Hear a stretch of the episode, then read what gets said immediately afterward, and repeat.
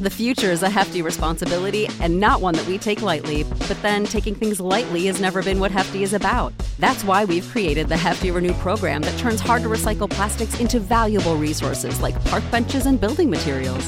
To participate, simply fill up an orange Hefty Renew bag with accepted items, tie it up, and drop it in with your regular recycling.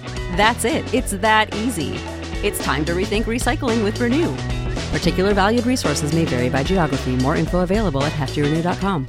You know how to book flights and hotels. All you're missing is a tool to plan the travel experiences you'll have once you arrive. That's why you need Viator. Book guided tours, excursions, and more in one place. There are over 300,000 travel experiences to choose from, so you can find something for everyone. And Viator offers free cancellation and 24 7 customer support for worry free travel. Download the Viator app now and use code Viator10 for 10% off your first booking in the app. Find travel experiences for you. Do more with Viator. Hi, I'm Matt Lieb, And I'm Vince Mancini. and this is Pod yourself a gun. A Sopranos podcast where Vince Mancini and I go through every single episode of The Sopranos and Talk about it. We're very excited uh, for all of you joining us right now. Just one more reminder up top: uh, give us five stars and review on iTunes. Help us out. Yeah, Uh, we keep also- getting these fucking people from uh, some other Sopranos podcast that doesn't exist coming doesn't in and, exist and giving us one star Sopranos reviews. Podcast.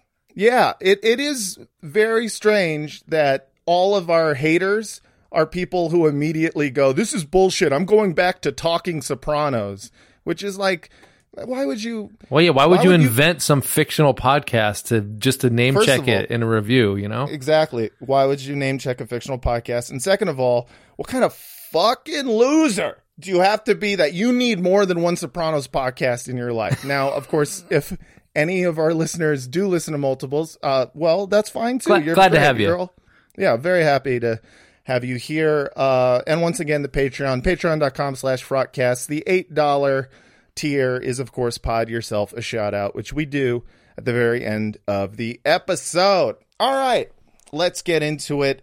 Today, our guest, who is uh, a fantastic human being, you've heard him on the Cum Town podcast, you've seen him on Comedy Central. Ladies and gentlemen, our guest today is Stavros Halkias. Yeah, how we doing, boys? Thanks for having me.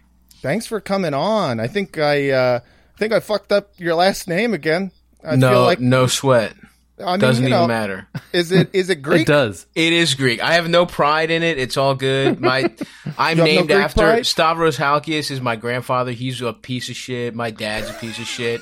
The name does has no. It's mine. I can't, I, it'd be weird to change it, but I don't have any. I don't respect it. So every time, eh, it's fine if you mispronounce it. No big deal. Yeah, yeah. It's like a fuck you to uh, your family, That's especially the, the patriarchs of your family going back generations. exactly right.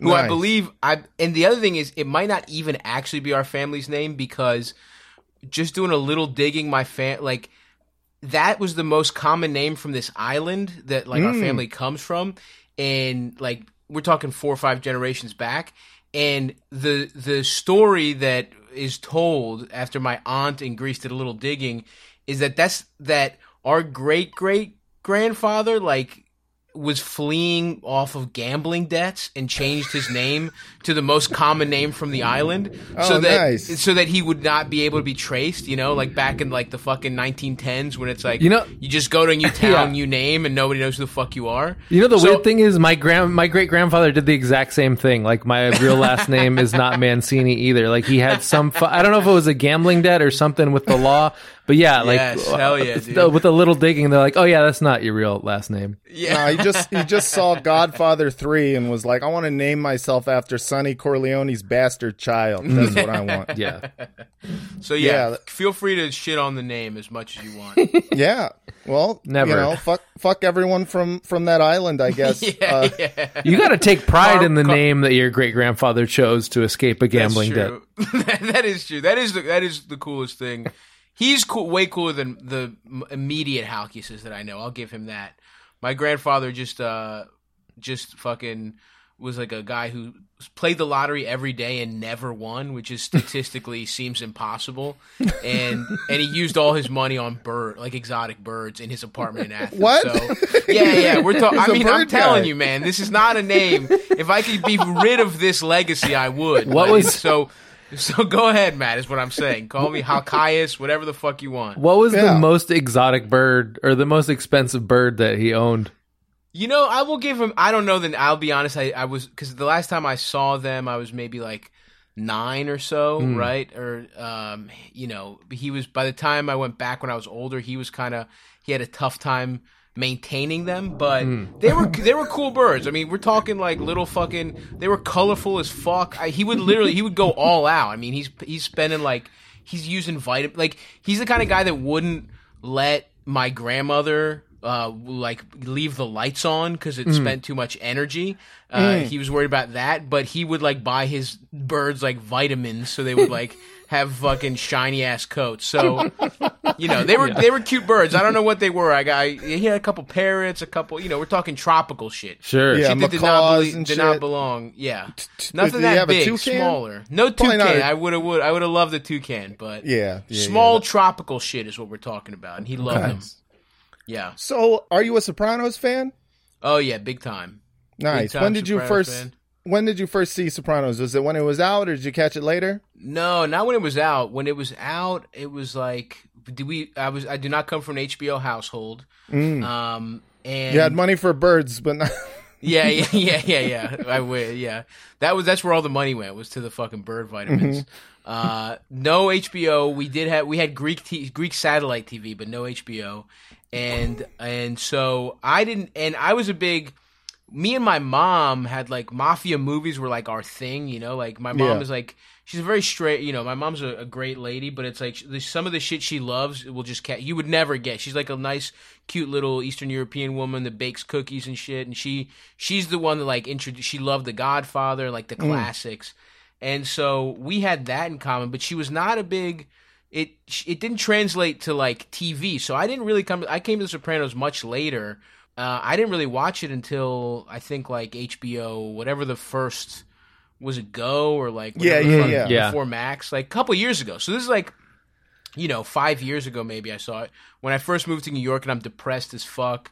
You guys are West Coast boys, but like that's the like you know moving to New York. Your first year is just so horrible. You you you're like none of your dreams are going anywhere. It doesn't feel like it's gonna happen. You're walking everywhere, but you're fatter somehow. You know what I mean? It's like so. It's like that winter. I just was wa- I I ran through all all the HBO shit. You know, like I mm-hmm. I had gotten access to HBO Go or whatever, and I'm just crushing the whole, you know, Curb Your Enthusiasm, whatever, Larry Sanders, Sopran- and mm-hmm. that was actually the first time I saw Sopranos, and I was like, God damn, I cannot believe it took me this long to run through it, and and then I did a rewatch. It saved me like at a po- at a point in quarantine where it was like, you know. Right, like April, like maybe not, maybe like May, right before Right. it got like kind of nut. It was like when you're just like, I've been here for two months. You're scared for your life. You're on the cusp of me in New murdering your whole family. Yeah, dude, exactly. Especially New York. Thank God it was not my. It wasn't my family. It was just my fucking roommates, which is worse, I guess. Are you and, And- you're a you're a Philly guy? Yeah, I, no, I grew but up in Baltimore. Oh, I grew up in Baltimore, okay. Oh, okay. Yeah, yeah, yeah. Grew up in Baltimore, and so I did a rewatch in like April through May until the weather got nice and you and, and New York stopped being so scary. Mm. It was kind of like my crutch because here March was like, oh, you're gonna die if you go outside. is what Yeah, right. like. So it really, I mean, it's uh, it's it's, and then you know, I just kind of was really, I I was so close to immediately starting it over once I saw the the finale in like May, but I was like, you got to go outside. You got to walk Yeah. outside. Man. It's like you can't do this. I had gained like like you know over the first half of quarantine, it was just like watching TV and ordering like seven seamless meals a day, you know. And it was like I can't, I cannot watch The Sopranos all. I can't do four episodes a day. Right without a without a fucking you know without a break. Yeah, a lot of people but people, still people say like, oh, you know, in New York you got to eat the bagels, or you got to you got to eat the pizza. You know, for me, like New York was about the seamless. Like you could get it Yeah, just oh, getting yeah. getting any delivery meal at any hour of the day. That was bro pretty and i live in queens too so it's like i live in astoria which is the best like in terms of like mid tier food, like Mm-hmm. shit that comes in a plastic, like restaurants you go to with like you know just like plastic uh fucking tableware, like not not real Yeah. glasses and shit. It's got the best like like any kind of food you want. So it was like, and you know during the during the beginning, it's like you felt like a hero for ordering takeout. You're like, I'm I'm helping these businesses survive. Yeah. you know what I mean. I gotta get three appetizers every for every meal. I'm the lifeblood of this. I've got to I've got to redistribute my podcasting wealth through Rangoons to keep to keep the Queen's economy running. My favorite delivery flex is when you order for yourself and they and it comes with like four sets of silverware because they Oh, think you're a family. Absolutely. One time I got the most suit. I I ordered with a friend, Tim Dillon, comedian Tim Dillon. This motherfucker ordered so much sushi they gave him like it came in like what a sheet cake comes in, like a fuck- like like it was like party tray. yeah, like a, a party tray, and it, he wasn't sharing. He like I was like I was in awe. I was like Jesus, Christ. like I have gotten three chopsticks, but I've never gotten the fucking sheet cake tray. But yeah, That's man, it's a- impressive. it was it was nice to watch. It was good to see. I had a huge stoner roommate, and uh, the coolest thing I ever saw him do was I was leaving the house around like 11 a.m. something or other, and uh, he had just ordered like a big Chinese food meal, and I came back to the house. Uh, after six, and he was on the phone with the Chinese place, and he's like, "Hey, do you remember my order from this morning? Can I just get that again?"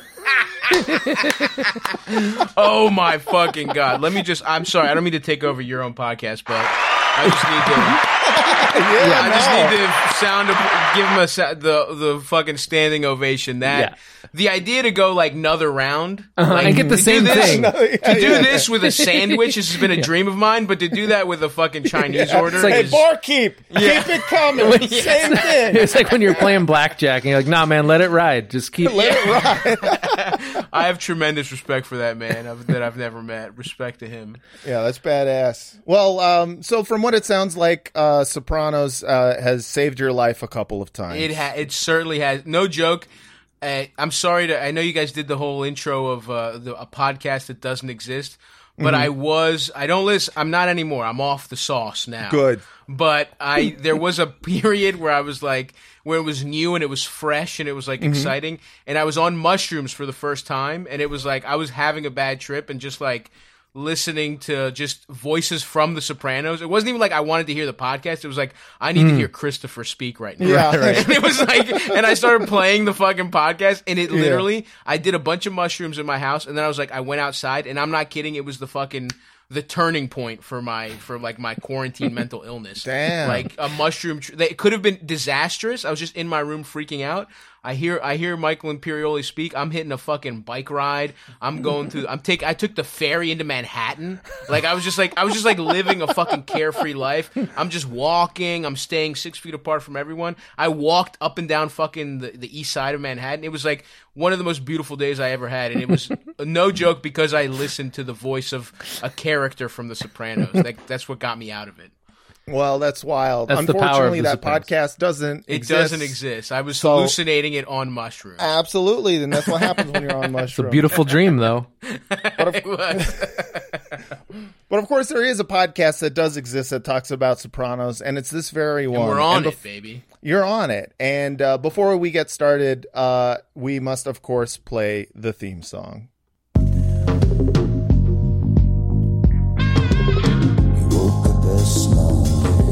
Pod. yourself again.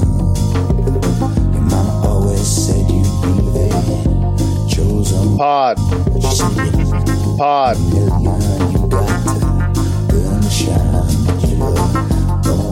Podcast. blue moon in your.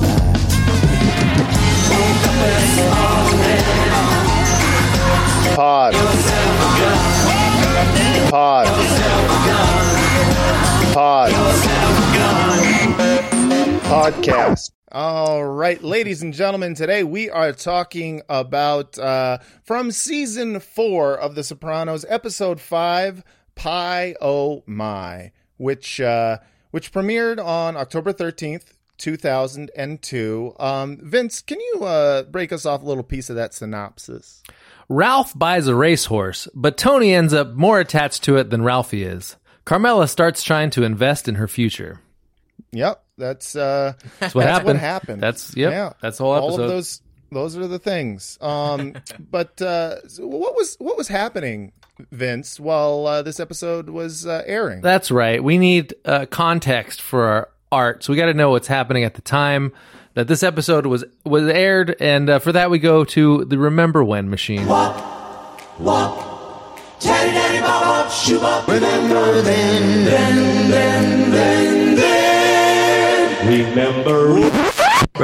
when is the lowest form of conversation. That's right. This is uh, this aired October thirteenth, two thousand two. Uh, a lot of things were going on. That was uh, that was just after the Bali bombing. I don't know if you remember that. I don't remember that bombing. That was uh, you don't remember the Bali bombing? some shit.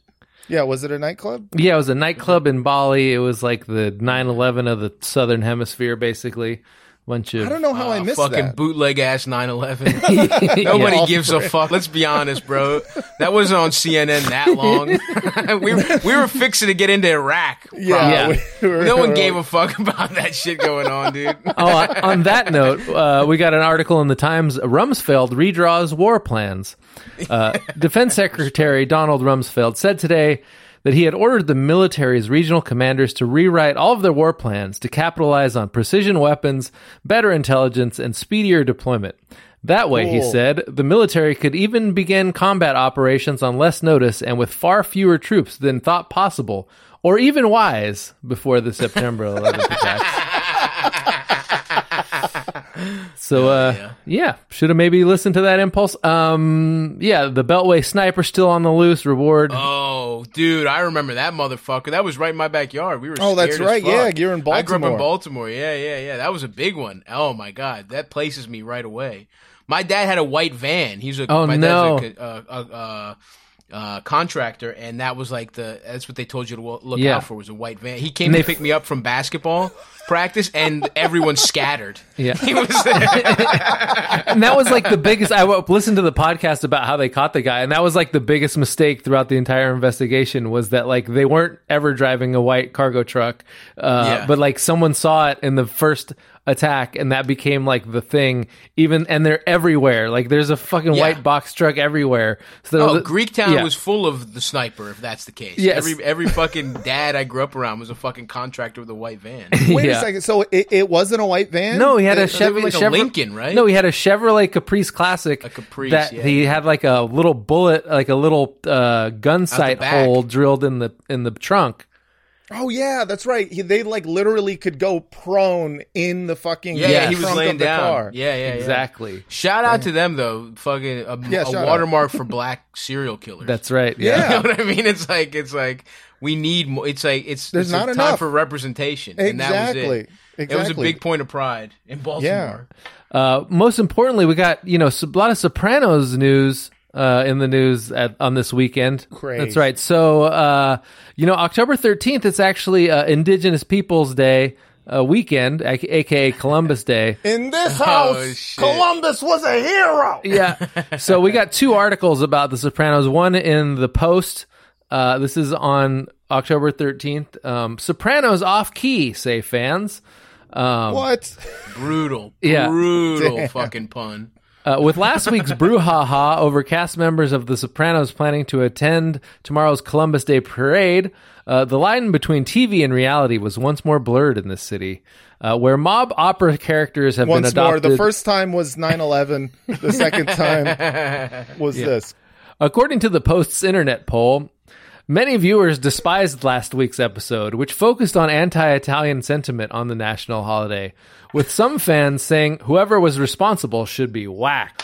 Oh, oh my god. Imagine the fucking Guidos of the time who decided to partake in an online poll to express their their discomfort with the anti-Italian American sentiment on the Sopranos. You have to be oh, you got to be sweaty. They You learned be- computers just to vote in that poll. This is 2002. They had no idea. they went and bought a Dell specifically for it. we always talk about, you know, like the Scarface poster guy who's watching The Sopranos for all the wrong reasons. And uh, this poll, this article's full of them. It's just sort of like a, uh, you know, almost like an anthropological study of that kind of person. Um, Yeah. One poll respondent, baffled by the relevance of episode 3 to the mafia underworld, wrote, The Sopranos is now about as daring and exciting as Bonanza. Another commented, If this was the first How season of The Sopranos, HBO would have no choice to pull it off the air. it's like I'm trying to figure out what they hated about it. Like, like you know, Oh, there were some people who hated that they were downplaying uh, anti-Italian American um, sentiment. Like, there's some people who didn't like that the moral of it was like fuck identity politics, and then there's some people who were like, Tony didn't kill nobody this episode. Yeah, yeah. Well, I think just the fact that they they entered it as a point of discussion that Christopher Columbus maybe was sort of bad. That Right, even yeah. one character on the show held that opinion, even if they if that character was proven to be a fucking idiot, which he wasn't, right? Like Mm-hmm. the fact that and and I, and I didn't prepare for this one, but Tony has that monologue where he's talking to Silvio about like, Yeah. it's because you're smart, not because you're Italian. They're Yeah. probably fucking pissed if I had to Right. guess. Uh, according, the- according Yeah, to our ahead, poll, about 60% of respondents want to see more mob action in The Sopranos and say this season has become sleepy and melodramatic. 32% think the show has only been pretty good this year, while about 22% said the series was somewhat disappointing. Uh, chief among the beef of some fans is that the show's writers have left viewers hanging over some of the best storylines from last season, such as what happened to the Russian mobster and his cronies, uh, and a few. Of I got the- bad news for you. You're never gonna fucking Yeah. find out. And if you hate that shit, wait till you get to the fucking ending. This is my fa- Yeah. this is my favorite part. More than 17% of poll participants want to see more of sexy Adriana, Moltisanti's Oh girlfriend. Oh my god, hilarious. Br- a bunch of- brutal. Well, you also have to you also have to think this is the most supercharged Guidos have ever been. Oh yeah, like yeah, they're yeah, yeah. they're just a year out of 9/11. Yeah, that's they true. are. Fu- that's like uh, like uh, a a person of color doing terrorism in New York is like they're like that's like Superman with sunlight. You know what I mean? Like the further they get from the further they get from Arabs killing New Yorkers, the more their powers dissipate. But Guidos right now are supercharged, bro. So when you when you in 2002, you got these motherfuckers at, fucking mad about everything. Yeah. So you know they're going to be acting up on when it comes to Sopranos polls. Mad and entitled too, just like Yeah, absolutely. yeah, they fucking att- fuck with us. Um, Yeah. I don't come to this show for the fucking discourse, okay? I come here for the mafia doing crimes. So of course, uh, two days after this, you know, or the day after the show aired was the Columbus Day Parade, and uh, Mayor Bloomberg wanted to march with uh, Lorraine Bracco and Dominic Chianese, uh, you know, from the show, Shout out Uncle and June. and they su- they sued to make sure that he couldn't do that. Um, and so there's an article about what Bloomberg was doing instead uh, in the in, in the in the Times uh, headline with linguini like this. Who needs marching? what the fuck? Meanwhile, in the Bronx, stuff. there was stuffed artichoke and linguini with clams, and Dominic Chianese on the guitar singing Neapolitan folk music. Uh, Ne- Oh, he Lorraine, really is just Junior in real life. Time will tell if shunning a major ethnic heritage parade was a political miscalculation. But in the Belmont neighborhood yesterday, a few seemed miffed that Mr. Bloomberg decided to skip the annual Columbus Day parade on Fifth Avenue. What do I think about the mayor? asked Frank Boconfuso as he ate ziti a few tables away from Mr. Bloomberg at Dominic's restaurant. As he shoved fistfuls of gabagool down his throat. I think he knows good food. Uh, Mr. Boconfuso, like many Italian Americans from this part of the Bronx, now comes to the neighborhood just for lunch. And he was happy to see that Mr. Bloomberg chose to eat in the small restaurant rather than attend the parade, whose organizers told the mayor that he could not march with Mr. Chianese and Miss Bracco, two stars of The Sopranos. Man. They should have been allowed to march, Mr. Boconfuso, a real estate developer from Purchase, New York, said about the two actors. So he's making a statement, and maybe that's compounding the mistake. I just like I, I'm I'm imagining like uh journalists going up to a guy eating in a diner and going, Yeah. "Hey, you're an Italian. What do you think?" and he's like, "Well, as a spokesperson for the Italian people, let Yeah. me say, yeah, That's- they should have let him march." That's real checkered tablecloth journalism right there. Oh, very much. 100%. very much. They got the same treatment as like Trump voters. Oh yeah. They got they got they got profiled left and right Italians on Columbus Day. So yeah, that was uh that's oh wait, we got to do the songs and all that shit. Uh the top movies in America, Red Dragon, Sweet Home Alabama, uh Brown Sugar and The Transporter. Wow, Oh, nice. okay, That's You- the you one- Got me at the last one. Yeah, that's I was like, damn, I don't remember any sweet. What was Sweet Home Alabama? Who's in that? that's Reese Witherspoon went back That's to right. Alabama. That's right. And- Yes, yes. Fell in love with And Red Dragon, Lucas. of course. That's uh, that's the the other the Hannibal prequel. Oh yes, Yeah. yes, yeah. Damn, what a fucking weird time for culture, huh? Right. Like those are the fucking move. Like Transporter, of course, salute, but damn, that's a weird. That's a weird lineup. no idea what brown sugar is. I think uh, I, I think it's Taye Diggs, but I'm not going to look it up. It sounds right. Uh, the top pop song was "A Moment Like This" by Kelly Clarkson. Oh fuck. Oh yeah, dude. she's talking about um 9/11. And the top rock song was uh, "Never Again" by Nickelback. oh yeah, yeah, that's the uh, the their Holocaust song. I'm pretty sure. yeah, uh, and that's uh, that's been the Remember When machine. All right. Well, nice. now let's get into the episode. Um, like uh, Vince said, this is uh, the episode in which Ralph buys a racehorse, uh, and Tony, you know, decides to take a piece of it um, because that's what he does, and Carmela wants to start investing. Uh, a very uh, boring synopsis, which is why uh, I am going to present the Bada B stories uh, in the in the form of a song. A horse is a horse, of course, of course. The mafia swarms the club crazy horse. Tony, of course, steals Ralphie's horse, whose name is Pie Oh My. Janice enforces Junior's course, reminds Bobby he used to be a workhorse. Bobby extorts the union vote in episode Pie Oh My.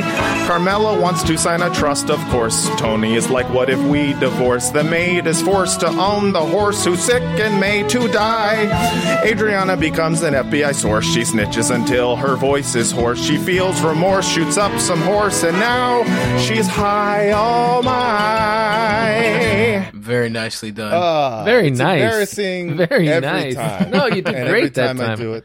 I do it anyway. I like that you Um, but pre-recorded Yeah, that this covers one. it. This is uh, the episode in which um, you know it's very. Uh, this is a horse themed episode. Yeah, we know a we lot of open horse stuff. We open at the horse. Crazy got- Horse nightclub. In fact, uh, Adriana's club, um, and you know she does what everybody always says is a great idea, which is uh, to open a nightclub with the mafia. And, Oh, yeah, yeah. Never gone bad. No, that always goes good. Yeah. and she's so she's got Especially, and not just that, but like manage it. You know, yeah, be the yeah. owner. Be intimately involved with it. Uh huh. she's got high hopes. She's like, this is going to be my ticket to uh, mu- music exec stardom. yeah, well, that's the thing. She's getting her start uh, running a biz, running a bar with the mafia, but she's trying. She's only using it to get a foothold in the incredibly secure business of uh, rock band management in the In early 2002, 2000s yeah. or the mid 2000s. Like, what the fuck? So she's got a plan. Vince. Yeah. My favorite uh, thing about Adriana is that it's basically canon that she has terrible taste in music by this Yeah. Oh point. yeah, yeah, yeah, yeah, yeah. And so, like, I wonder when they ask the band uh, to be in this episode, uh, if they realize, like, oh, yeah, we're like a band that Adriana likes, and thus we are basically a joke by uh, Yeah. the, the, You the suck. show. I hope is. I wonder if it's an actual band with their real. I don't even remember what they were playing. A, but a few of them are actual bands. This They're band called No is- Soap Radio. Yeah, No Soap Radio. You So- mean they had like a local Jersey band or some shit playing? Yeah. yeah, yeah. Yeah, and they're like real bands that like are you know like signed and whatnot. And yeah, it must suck to be like, hey, you've been chosen to be the fucking you know The band Adriana believes in.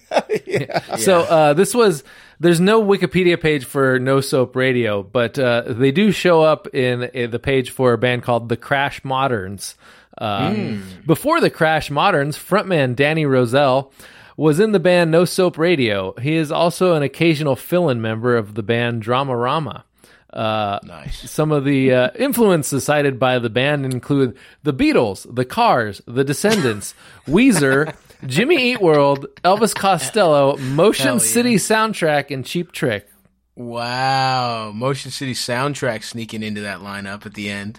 Uh, yeah, it's. I guess every time I think like it's stupid to devote your life to stand up comedy, which I've done, I'm like, oh, I could have been in like a shitty rock band in the 2000s, Yeah. like going like thinking that was gonna work. Yeah, but here's the thing: what that shitty rock band get got laid after every shitty show, and uh, That's true. as a comedian, I don't know, never really. i you know, I even when I wasn't popping, when I didn't have my own fans, I got surprised more pussy than I deserved. I will say that. I will put it that way. It wasn't. It was. I. I had a very sexual. Like when I opened for people, my big closer was about eating pussy. I mean, the whole. Yeah. It was engineered. Yeah, To like engineered. get pussy. You know what Yeah. I mean? And it's like, and if you struck just if right after the show, while Mm-hmm. the magic. You were famous for about forty minutes. It was like Cinderella, Mm-hmm. Right. Right. It's like it's like an hour after. It's like the shit turns into a pumpkin, and no one gives Right. a fuck who you are. But if there's a as- girl who's, dr- who's drunk and for some reason thinks you're famous, doesn't understand how comedy works, and thinks you're also famous because you opened for a famous guy, Oh yeah. You could get head in the at the W in Boston real quick, real quick. Yeah. and then soon- while her friend was knocking on the door asking where are excuse where are you where are you going?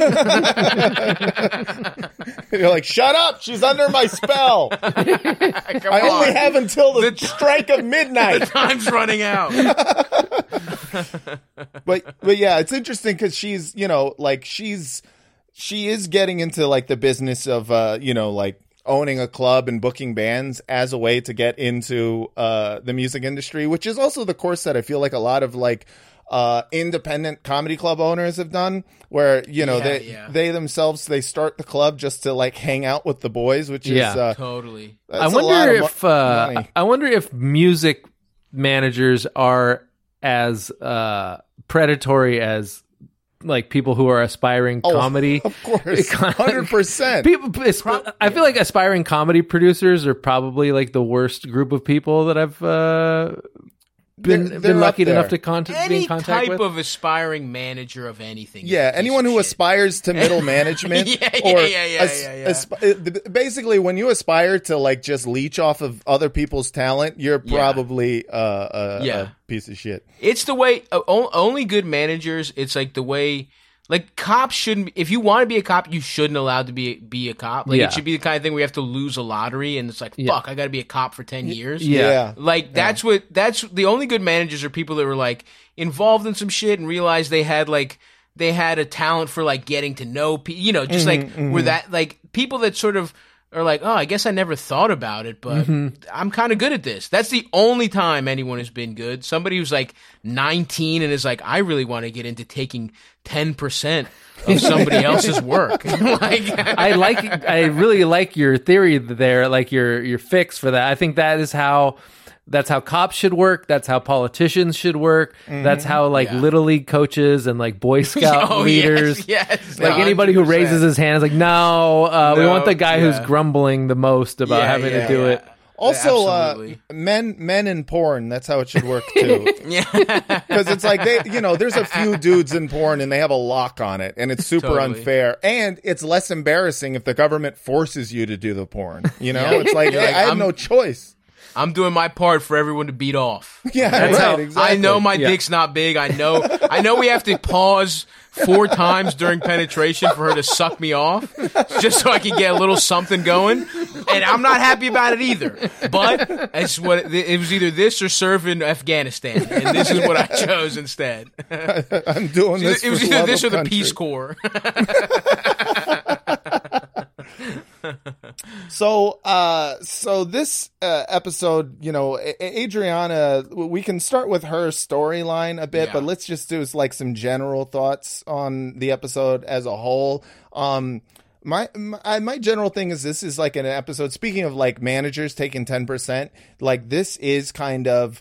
Uh, you see everyone kind of getting their like parasite on. Like you've got Tony, um, Certainly, Justice yeah, like Tony decides to claim a piece of Pie My. You've got Carm wants to claim her piece of Tony's money. You got Janice wants to claim Bobby and like also Jan- claim oh. Carmela's Janice, lasagna. Yeah, just I just she's the MVP of this Mm-hmm. Oh, episode to me. absolutely. oh, a thousand percent. She's this is one of the best Janice performances. And going into the episode, it's like when we were just emailing about it, I Mm-hmm. You know we were talking off before we start recording, where it's like, oh, I, I kind of just assumed this was the one where like not no spo- I mean I don't know, can you spoil like you know Yeah. what happens next is like you know, I thought this was the thrilling conclusion of the Pie-O-My Right, saga, right, where it's a lot more violent, but this was a lot of setting shit up.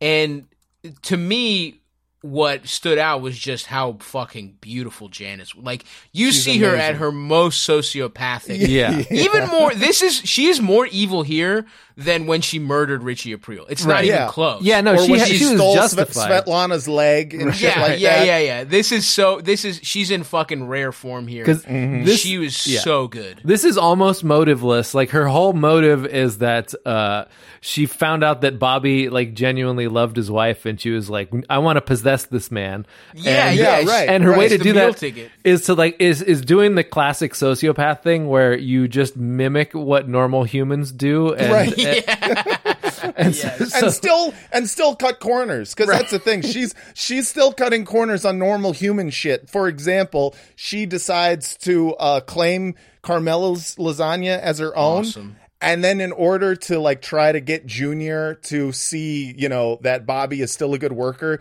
she takes jojo's uh fucking Yeah. whatever she Chicken marsala. over. Chicken marsala. yeah and decides And s- to claim only- that as hers not only that, but verbatim says Yes. the exact same direction as JoJo says to Bobby, but to fucking Junior and Murph. She's like, Mm-hmm. Yeah. you have egg noodle, like verbatim, line for line, just so beautiful. Mm-hmm. So- Um, My question there, I feel like I missed the part. They, they didn't show the part where Janice actually like got the the lasagna, lasagna. from Car- Yeah, Carmela. no, I like we saw that Carmela making some sauce that Tony tastes. Uh, Yeah. and then Right. and then Junior susses it out because he it's like the telltale sweet sausage that he yeah, knows. yeah, yeah, yeah, sweet Junior knows sausage and the basil under the cheese or which, whatever. Which I have to say, like at first I was like a little like, oh, this.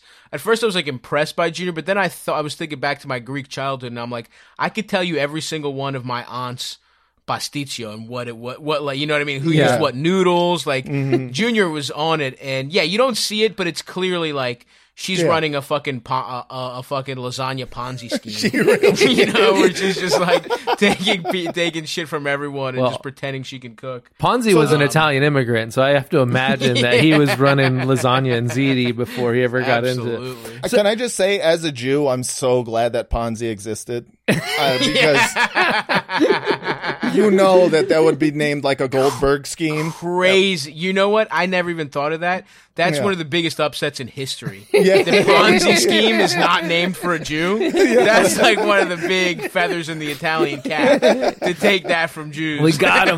We got him.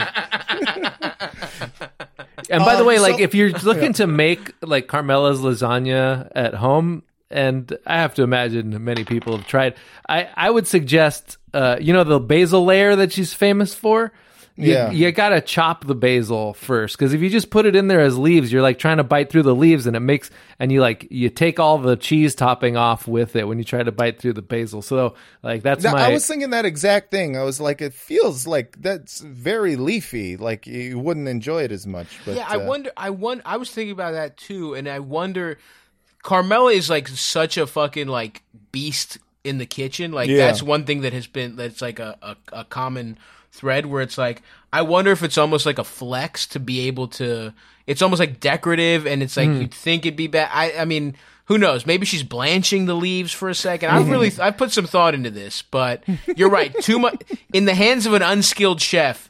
Don't overleaf it because it's Yeah. gonna be fucking. and it might also be quality basil. Who knows? You know, Yeah. That's just the her kinda shit they trademark move. It's like when John Woo has like the pigeons flying around in the Yeah, background, and you yeah, know it's him. yeah. That's like her with the basil. It's the. J.J. Abrams lens flare. of Yeah. Yeah, yeah, yeah.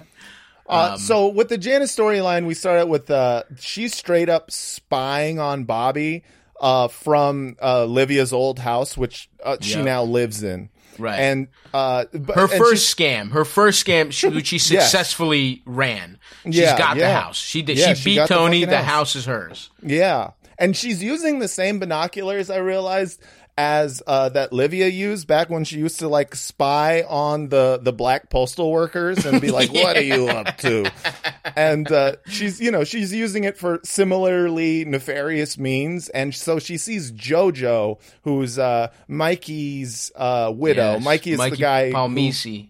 yeah, and he got uh you know, he got like uh staple gunned in the chest and stuff like that and then eventually he just gets uh he gets shot. He gets Part whacked junior's while crew. uh, Paulie is trying to itch himself to death with the Right, Yeah, on a jog, on a jog. Yeah, on a he, He jog. gets whacked. He gets whacked on a jog, and uh, he tells JoJo, I believe, to take a Midol. Is the last Yeah, thing he yeah. tells her. Take a fucking it- calls her a yeah, yeah, yeah, yeah, yeah, yeah, yeah. And, and JoJo, by the way, is looking right. Might I Oh, I know. She's I got the new hair. She's got better hair this Mm-hmm. season, and she's clear. This is clearly some kind of like uh mafia rehoming like foster Yes. foster bitch situation that they just like they, they just like hook you up with like your wife dies well look we got plenty we got plenty of widows around here so take, yeah. we, we got hey bobby we got you the hottest one It's also Bobby's in that moment, like you after, like in the forty minutes after the show, like he he has that same like four, That you know, like four weeks after his wife dies, he's still got like the widower glow. he's got Yeah, the and they're widower all glow. They're all more horny for him because he's taking it so bad. They're just Yeah. like, "Oh fuck, give him more ziti, maybe suck his dick a little bit." Like well, they're I, y- you know, it's. I think that's certainly an element, but that I think more than anything, it just shows like because you you Janice is definitely despicable here, right? Oh, yeah, But at the yeah, yeah. same time, all of all of these like just mafia retreads are. A hundred percent. They're the, they're doing the same shit as Janice. None of Mm-hmm. these women like love Bobby. They just see a fucking maid guy who seems like the least piece of shit. po- Like Right. Bobby Mm-hmm. Right. on the fucking on the thrift store mafia market is a fucking. Yes. It's like you know what I mean. It's like finding a a, a, thousand dollar suit at a Goodwill's. Yeah. Bobby. He's like, well, Yeah. he, he's probably not going to hit you. He's, probably- you know what I mean. Like he's just Yeah, yeah. he's a good earner. Like he's pretty high up there, and it's like. You could do a lot worse than Bobby, so I think Yeah. they're all they don't even give a fuck. It doesn't matter what Bobby is up to. I think they're all they're all just not as good as as Janice. no, at yeah, doing n- this, no. Janice know? is a fucking pro. She has it in Yeah. her blood, and they uh, So they the- have this great Okay. interaction, which uh, which I have a, a clip of. Listen, I, I can't stay. I, I just uh, brought Bobby Jr. a couple Xbox games a friend of mine burned for him. Jojo! Hi. Wow, what are you doing here? I made Bobby and the kids some of my chicken marsala. Times like this, I remember when I lost Mikey. It's impossible to think about food, but like the president says, we have to keep going. Uh oh. You know what that sound means, ladies and gentlemen. It's time for our new segment, Who Did 9 11, in which we ask our guest who did 9 11.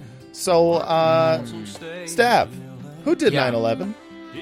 Um, well, let me just say real fast uh, what went down with Building Seven. Let's just keep Oh, that yeah, in yeah, mind. okay. 9/11, 9/11. What I would, I I would suggest everyone check out that video of an Australian guy singing about it.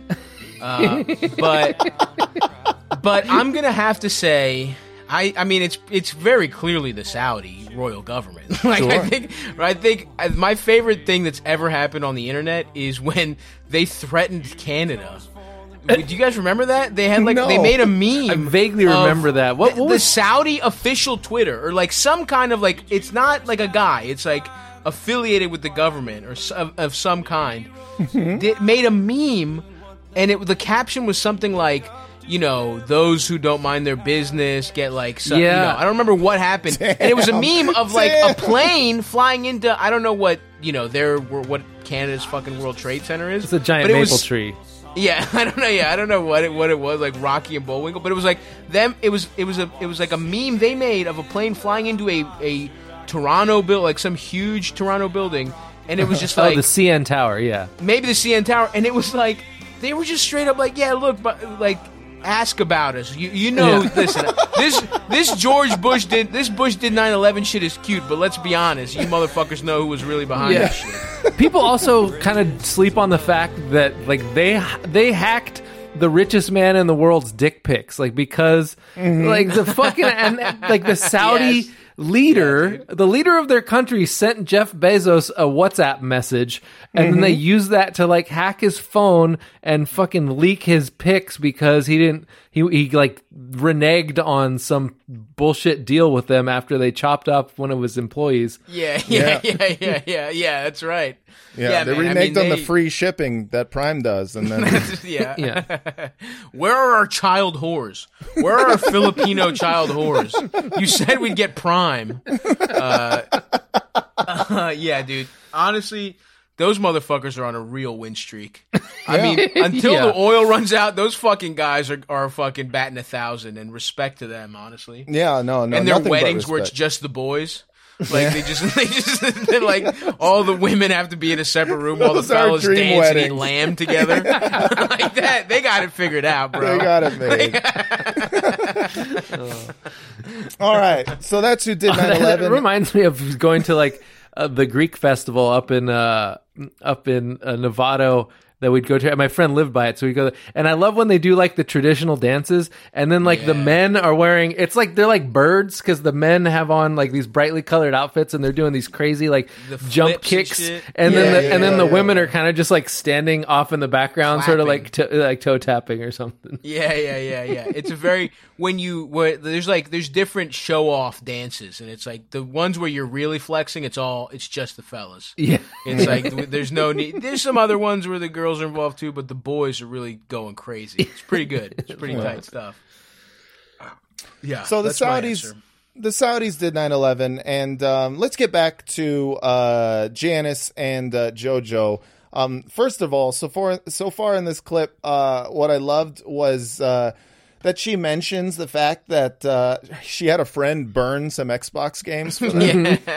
like there's there's a little there's a little bit of pride in her voice there, and, I- and to be honest, I'm proud of her too because uh, you know that's not it's not an easy feat. You know, back in the That was day, hard to know? do. It was not as easy as fucking music. I'll tell you that much. No. A whole. There's a whole rigmarole you got to do. No, yeah, burn you had to have a guy who could burn games. It was, uh, it, you know, so you know, she's got the hookup, and I and that tells you a little something about Janice. Like this is she like she is a good grifter. Like that's Yeah. The one thing I wanted to the, the I, I had this thought even before we were going to do the podcast, and uh, this episode just really reinvigorated it with me. It's like I'm I'm looking forward to the Many Saints in Newark, but the prequel I want is Janice. I Janice know. goes Yeah. to fucking India and then I goes know. to Seattle. I want to it's like- see fucking Parvati in India. I wanna That's- see- uh, that's my that's my Emily in Paris. Hundred Parvati percent Parvati in India. I want to see the Harpo custody battle. Harpo. She brings up Harpo, this child she fucking abandoned in a later scene where she's trying to like she's trying to like talk about what a good what how hard it is to be a parent. There's some fucking French guy on the sucking dick on the streets right now in Montreal for those fucking bagels, and it's all because she she left. She just wants some sesame seed little fucking bagels, and he's blowing some guy at the Mount Royal Park, and, And it's he's like, using- and she, she's the best, dude. She's using it specifically to like strong arm him into getting back to work, which is like uh, this like that's peak Janice Yeah, like, fucking. d- is she trying to get into? Is she just trying to manipulate him, or is she actually trying to have like mafia clout through this? I I think she's she knows that like she's already decided I'm into Bobby. Like Bobby's Hmm. going to be my next guy. And she but she doesn't want to date him if he's going to fucking like lose his status in the Right. fucking mafia. Right. Like, it's I don't I think it's that it's Bob it's not that she he's the meal ticket, right? Yeah, And it's yeah. like whereas whereas like I think you're absolutely right, Matt. I whereas like you know what? I don't know. Maybe JoJo would just be with Bobby because it's one of those things where it's like she doesn't have anybody. She probably wouldn't give that much of a fuck if he wasn't like high up in the mob. But Right. Janice is like no, this is my fucking. This guy is worthless. I would Yeah. rather, I would rather go fuck that narcoleptic again than, than Bobby if he's fucking bumped down. You know what I mean? If he's not a captain anymore or what, Yeah. you know, it's like Bobby's useless to me. That's that's what I think. She's just like, well, am I wasting my time here? I think that's what it is. She's like, because I think if if Bobby doesn't, um, if he doesn't do the thing for Junior, I think Janice split. I think she's it's over. yeah. yeah, I think she goes back to hunting. You know what I Yeah. mean? The future is a hefty responsibility and not one that we take lightly, but then taking things lightly has never been what Hefty is about. That's why we've created the Hefty Renew program that turns hard to recycle plastics into valuable resources like park benches and building materials. To participate, simply fill up an orange hefty renew bag with accepted items, tie it up, and drop it in with your regular recycling. That's it. It's that easy. It's time to rethink recycling with Renew. Particular valued resources may vary by geography. More info available at heftyrenew.com. You know how to book flights and hotels. All you're missing is a tool to plan the travel experiences you'll have once you arrive. That's why you need Viator. Book guided tours, activities, excursions, and more in one place to make your trip truly unforgettable. Viator has over 300,000 travel experiences to choose from. Everything from simple tours to extreme adventures and all the niche, interesting stuff in between. So you can plan something that everyone you're traveling with will enjoy. Real traveler reviews give the inside scoop from people who've already been on the experiences you're considering. So you can plan with confidence. Free cancellation helps you plan for the unexpected. And 24 7 customer support means you can travel worry free. Download the Viator app now and use code Viator10 for 10% off your first booking in the app. Find travel experiences for you. Do more with Viator. What's the easiest choice you can make? Window instead of middle seat? Picking a vendor who sends a great gift basket? Outsourcing business tasks you hate? What about selling with Shopify? Whether you're selling a little or a lot, Shopify helps you do your thing, however you cha-ching. Shopify is the global commerce platform that helps you sell at every stage of your business. From the launch your online shop stage to the first real life store stage, all the way to the did we just hit a million orders stage? Shopify's there to help you grow. Whether you're selling scented soap or offering outdoor outfits, Shopify helps you sell. Wherever and whatever you're selling, Shopify's got you covered. Sign up for a $1 per month trial period at shopify.com slash try. Go to shopify.com slash try now to grow your business, no matter what stage you're in. Shopify.com slash try.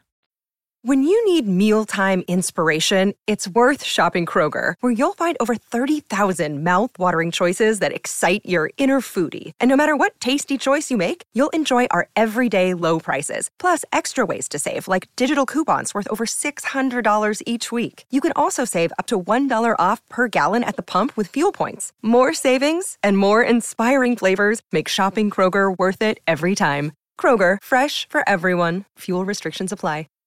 Save big on brunch for mom, all in the Kroger app.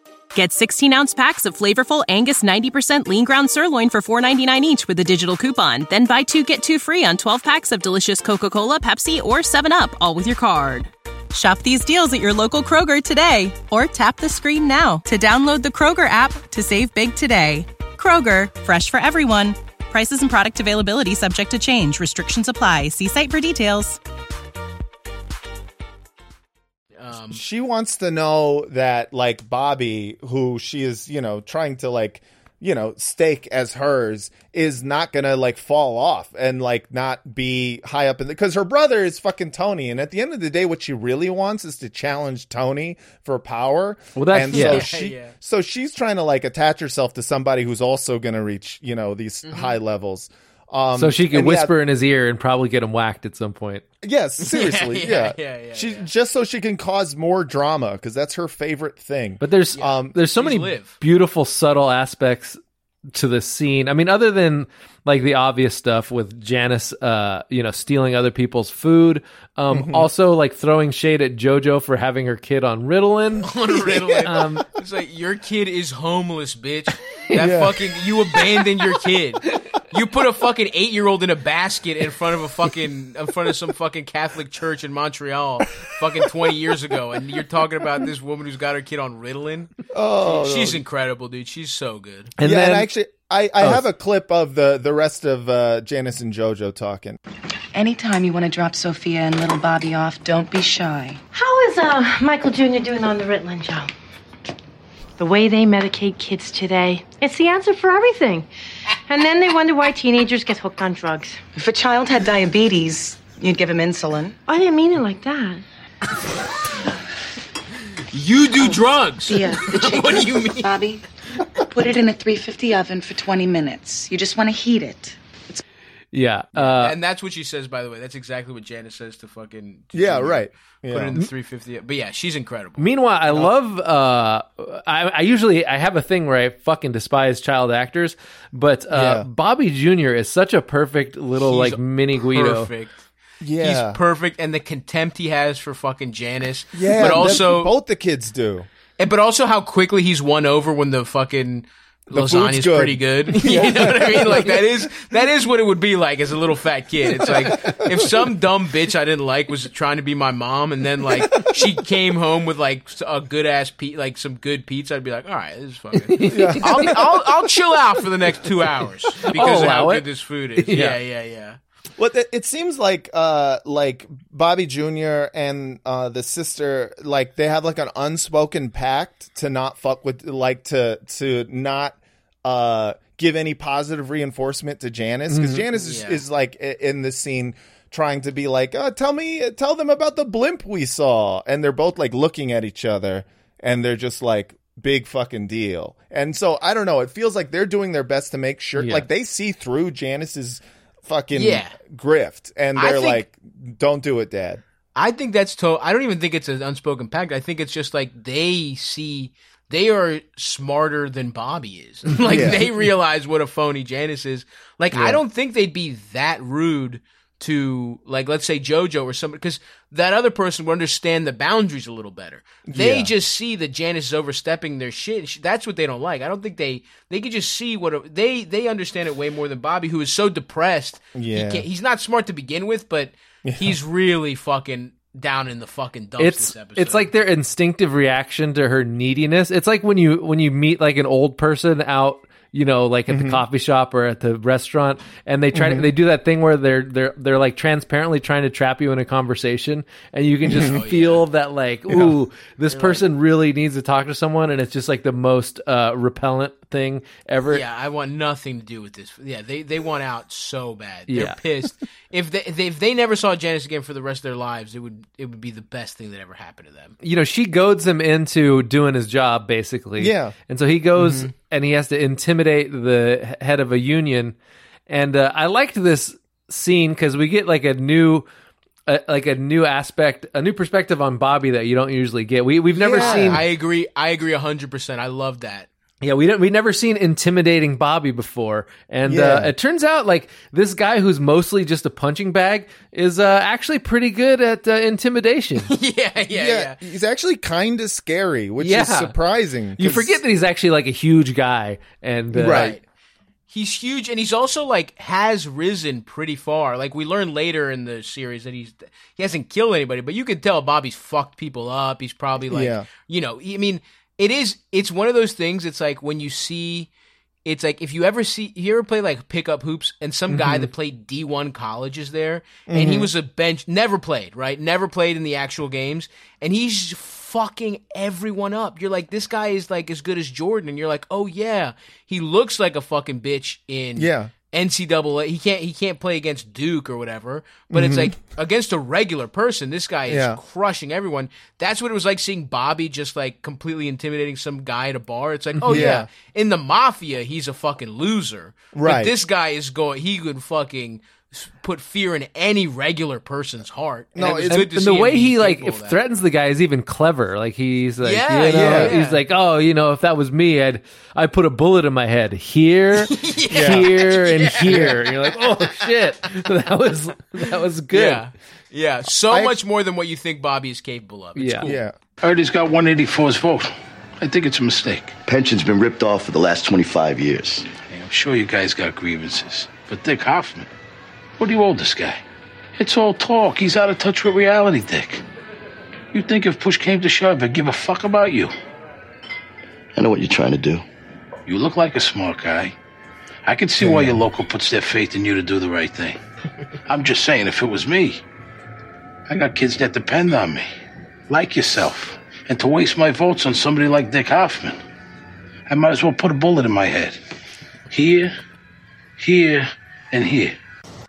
I mean, he's threatening his kids multiple times in this scene. Like he's Mm-hmm. like, "Oh, you, you've got that nice family van out there," and then he's just Yeah. like, "If it were me, I mean, I have kids who depend on me." And at first, you know, I didn't even like read that as threats, and then I realized like, oh, he's mentioning this, saying like. Your kids, uh, you know, that are going to be left without a father. He's, which he uh, sounds like a pretty badass. He sounds like Yeah. a DNC staffer explaining why some delegate should stay with Hillary and not. yeah, yeah. Like, oh, you know what? This guy Bernie, he doesn't care about you. Yeah, if Yeah. it were me, Talk. Yeah. Uh, Yeah. yeah, this scene's so good, and Schirripa's great in this episode too. It's like, it's like he's he he's a, just a little better than you think he's going to be. You mm-hmm. know what I mean? Because Yeah. it's like at the beginning, it's like you know he's fine, and Bacala, you at the at early stages, you don't think he's going to be much more. That character very easily could have just disappeared and no one. Yeah, he's a punchline for the most part. Like you, Yeah, it- yeah, he- yeah. He's just like a guy you you you kind of expected to just kind of be a side character who really Totally. fucking comes into his own. And this this Yeah. is the first time that they're like, because like you got to think Steve Schirripa is like, they didn't know that they were casting somebody who was good. I mean, in, in this episode Yeah. alone, it's a cra- he's doing a lot of acting, like hard Yeah. acting. Like he goes from like being super depressed and he plays it well. And I Mm-hmm. think it's the kind of thing where it's like if they knew if they knew. Bacala was going to end up where he ends up by the end of the series, and this is his big turning point. Yeah. You kind of think like, would they cast someone who was like, you know, just a guy who's kind of getting his start and playing a lot of like big Guido roles, or yeah, I know. cast He played a with Guido. more? He was in See Spot Run as a yeah, gangster. yeah, yeah, yeah, yeah. Like so, yeah. he kind of. I guess it's like he he sort of like rises to the occasion, and it's like because sometimes, especially I think later on, some of the like you know the the child actors that grow up, it's like Mm-hmm. ah, yeah. they're But a little was- out of their element. There's- but like yeah. Bacala does a great job. I, I mean, there's so many like morbidly obese uh, actors who would be like otherwise unemployable who really got to stretch their wings in The Sopranos. Yeah, They're like, this is this is my shot. This could be the only chance I ever get. Totally. I mean, Vito does great. Act. I mean, his Yeah. arc is crazy, and he does. Oh, he's a, the he, best he arc. fucking crushes it. Yeah. Um, very, very good acting in that. including in this episode where he only has he only has to do one Oh thing. Oh my God, So this- this is I love it. The fat guy, So fat good. guy breaking a chair is one of the most iconic, just Uh-huh. guttural laughs in the world. I can tell you, as a fat man, my whole life, it's one. It's a constant fear. It's like it's like I know I have to inspect the chairs. I have Mm-hmm. gotten got where it's like the chair is fucked and anyone would have broken it. Right. But I happen to do it, and it's so much funnier when a fat guy does it. It's not even close. So- It's not even close. Yeah, and like that's the thing. I mean, after last episode, which is called "The Weight," I, Mm-hmm. I, and so many fat jokes about Vito, I feel like David Chase really just loves writing fat jokes for these Yeah. guys. Oh yeah, for Yeah. sure. He's like the fucking in Bruges guy with little people. Yeah. Or, Yeah, you know? yeah, yeah, yeah, Like, yeah. like that dude loves making fun of uh, dwarves, and fucking David Chase loves making fun of fat people. And there's a lot of fucking great fucking uh, Vito fat jokes. Once, uh, the first one was he orders a, a nachos grande and a diet coke, which is like a classic, yeah. like Classic, like sure. fat guy joke. Um, I and then of course falling, in, you know, off uh, breaking the chair. I also love that he just randomly, random aside to Ade, he just goes, "You should play Skynyrd," which Yeah, yeah, yeah. really endeared me to him a lot. That's just when Is, AIDS. is Vito? Yeah. Is Vito the guy involved in the before and way before joke? Is it him and Bacala? yeah, yeah, yeah, yeah, Yeah. yeah, yeah. That's yeah. The, one of the best. Just such Yeah. a good joke. Just another classic from Paulie. But yeah, that's when Ade's realizing that uh, you know running a mafia owned, managing a mafia owned nightclub might not be the most fun thing Yeah. ever. Is that they, you know they mm-hmm. just show up, kick her out of mm-hmm. her office, order food that they're for sure not going to pay for, Never- never gonna pay go into her office and then break her chair and then don't mm-hmm. tell her about it. Yeah, Yeah. yeah, yeah, and that's yeah, yeah. that's like a sup- classic Sopranos thing. Is that my favorite thing about them is that you know they do this high minded prestige drama, but they don't avoid the easy good jokes. And uh, Totally. yeah, just like uh, Adriana uh, fucking falling out of her chair when she's trying to convince uh, Christopher. Oh, it's is- so perfect. it's I, I perfect. have a, I, I have a clip of that. But why do they have to come here? I don't understand. This place isn't bugged. The cops and the feds don't know about it. Probably in time they will. Until then. oh, shit. just oh the immediate laughter. The fact Yeah. that he's just like eh, like instinctively could not hold back the laugh because it's fucking funny. What it, like yeah, it, and the she's second being annoying. Yeah, the he's so happy to laugh at her. He's like, "Shut the fuck up!" And it's like Yeah. God is basically like, "Yeah, you're a fucking idiot." That's what that's how Christopher sees it. But those are the two things, like a, like a fat dude or uh, just a fat person falling on, uh, out of a broken chair is funny, and also a really hot girl falling off a broken chair Yeah. is funny. And I, I also think it gets to the root of what the mafia is, which is just like a a group of grown men who don't ever have to outgrow like being uh, like doing like frat boy jokes. Like they they're in a grown man fraternity and they can continue like giving people shitty nicknames and Mm-hmm. Mhm. uh, doing Totally. practical jokes their entire life. It's it's just it's just fratty bullshit that keeps growing exponentially because it's like the macho bullshit turns into literal murder, and then it's it's like everything just gets fucking ratcheted up like a Right. hundred a hundred times. Yeah, I know, Adriana, and this the, this is such a fuck. This is what's it's. Honestly, of everything in the show, this part is the hardest for me to rewatch. Like this arc, the Adriana with, because to me, it's like it's she really doesn't deserve this. I mean, No, like a lot of doesn't. people don't, and it's like it's the fucking Fed. It's like as despicable as the mafia is, I them targeting Adriana, who is like some dumb girl who's Mhm. unfortunate enough to be born. She's the April's like you know. Niece. uh, niece, Niece, right? So she's unfortunate enough to be born into this. Her mom's an alcoholic. She- Mhm. all she knows is this stupid fucking life. Yeah. And some fucking murderer heroin addict Mhm. is like she's involved with him. Her life is bad enough. Yeah. Now Yeah. they're gonna involve her. What the fuck? You don't try and get Christopher? It's like the FBI is is more despicable. Like the FBI Yeah. targeting Adriana to me is like one A, one B, Ralphie, like killing the the stripper. Like Yeah, it's that yeah. mu- They're doing the exact, not the exact It's- same. no, thing. no, no, but it is. But- It's the same type of fucking extortion and exploitation that and the for mafia nothing. does. Okay, she Yeah. runs a fuck. I mean, she did fuck. I know they had to throw that in there, like the cocaine subplot where she had to like. Didn't she like try and cover something up later on where they really have her or something? But Yeah, but they- it's, all like- because of yeah. them. You know what I mean? Like it's all because she's like on edge and they're fucking and everything she up for her. Is stupid enough to think like the the entire show is just Christopher being kind of shitty to her and being mean to her and talking down to her and yet Mm-hmm. she still thinks deep down that Christopher is going to pick her over Tony. No, yeah, she's she's not she's not a smart person, and it, it makes it all the more tragic that she gets caught up in this because like she has no idea what to do. She's being pulled in like multiple different directions. Um, and, And, there's it's like no su- good thing. There's no good thing. And it's super fucked up the way they treat her. Like even like the you know the uh, the FBI agent who like first tricked her, who was Danielle. Uh, like she she ends her you know entire tenure on the show by going up to Ade and going. You know that thing we talked about with the the little ones, the little creatures. Good luck with that. Like Good luck. cold She's gonna die. Fucking ice. you, yeah. 50, you gave her a 50-50 shot at life. Like there's cancers that have better odds than what you're giving her, and you're like, good luck with that. yeah. It's just- good luck with that. They're despi- It's really despicable. It's one thing if you treat a fucking murderous mob guy like this, right? Yeah. Like be mean. You know when they're when they're shitty to pussy. I get all this shit. I get it, but it's like this is just an incredibly unlucky woman that you have fucking that you are extorting Yeah. the same way the mob does to other people that Yes. I just happen to have the misfortune of being in their in their clutches. Yeah, so in their fuck, fucking fuck orbit. the FBI Yeah. more so than the mafia. Who the FBI does no good jokes and they don't get any pussy. So Yeah, in that right. in that sense, and the food is much worse. So in that sense, this show clearly shows us that the, the mafia is better than the FBI. No, yeah, the FBI is uh, f- will forever be the real gangster.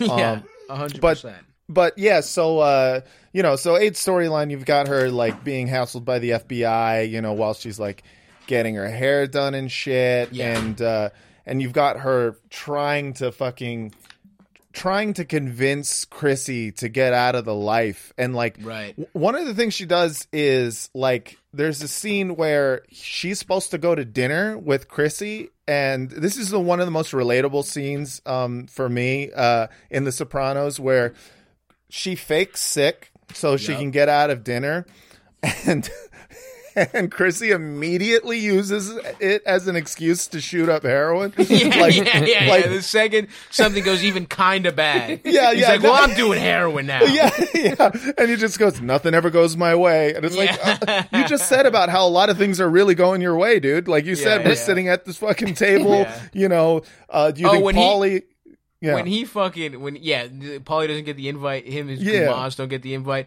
But when he is like talking to her and he's like, she's like trying to convince him to move somewhere else. She's like, you could you could be hurt, you could be killed, and he's like, fucking negative shit. He's Yeah, like yeah, he's like mad at her for he's for her negative thinking. Where it's like, even though the FBI is making her say this, this is all very reasonable shit to say. Yeah. and then he talks about the bird. You know what I mean? Oh, The yeah, bird- I have the a- bird. He's I- like, I got that hanging over me, and I don't need you too. It's just his logic is so fucking beautiful, and Yeah. he's Imperioli is so fucking good. Christopher is such a great character. I was thinking, maybe we should try someplace else. I saw this thing on TV, a tour of this house in Santa Barbara. You're burning the butter. Well, let's be honest. What's our future here, Christopher? You, you could end up in jail, or something horrible could happen. Fucking negative shit. Stop with that. Somebody could have it in for you. You wouldn't know. Who? I don't know. What the fuck kind of shit is this? Who told you that? Nobody. I had that fucking bird watching me when I got made. I'm already under a what do you call it? Possibly. so stop with that. I worry about you, that's all. I love you so much. So if you love me, stir my eggs. Awesome. I mean, awesome. I mean, if you're going to be in the mafia, it would be hard to have someone there telling you all the things that could potentially happen yeah, yeah, second. yeah. I mean, he's made already, right? Like this is a conversation to have before he gets made. Like when he's Right. made, he's made, and it's like, Yeah. you know, Well, she didn't think about the downsides until she literally got caught by the FBI. Right, right, right. Yeah, she, those those downsides come in like you know eh, when you're Carmela, basically. Um, uh, yeah, I don't know, man. It's just like I just still, I just feel so bad for her. It's just Yeah. such that's it's the it's like a character that I just like this. It like rewatching these episodes like. This it just rips, and she's like clearly just getting destroyed by it. You know, Mhm. she gets like you know she's like gets IBS from it, and she's clearly on, Yeah. under so much. She's just shitting all the time. Yeah. it's uh, yeah. She's just what a uh, what an end to a person who really doesn't deserve. No, does she not doesn't deserve, deserve any of it, and you know it's and she's really hot, so it makes it. She's sad. unbelievable, bro. This might be the hottest person doing heroin on screen. Yeah. This might be the most the most you can beat off to a person doing Yeah. heroin might be Mhm. this scene in this episode. She looks incredible. She got the red bra on. She looks Oh, she looks great. She Matt, looks great. How did you feel about the realism of the heroin scenes? In this episode you have Adriana obviously like shooting heroin and just like being sad and that's kind of like the cliche thing. But the great thing was was finding any excuse because that that's what you know Yeah, yeah, like yeah, yeah. like the just nothing goes my way and just immediately being like "Fu- you know what time to shoot heroin after like Yeah. claiming you've quit a bunch of times is just like oh it's so it's so beautiful and and that continues out uh like through the rest of the season the next episode you have uh chrissy uh shooting heroin and having to Oh, go to yeah. work and it's Yeah. uh it's so But great he's got But the gear bag, and he's got the little uh, spoon. He is very organized about it. Yeah. He is. It's interesting too because it's like that's the kind of world that they're in where like I mean I can't imagine back when I was fucking using like having a gear bag that was just like in a drawer, Mhm. you know, just Right. be like, oh, you know, don't open that drawer. It's got all my heroin in it. You know, Yeah, yeah, like, yeah, yeah, yeah. like I, I like that he was in like a relationship with someone where this is something they could share. I mean, that's actually a recipe for a long lasting relationship. So, you Yeah. know, good, good for them.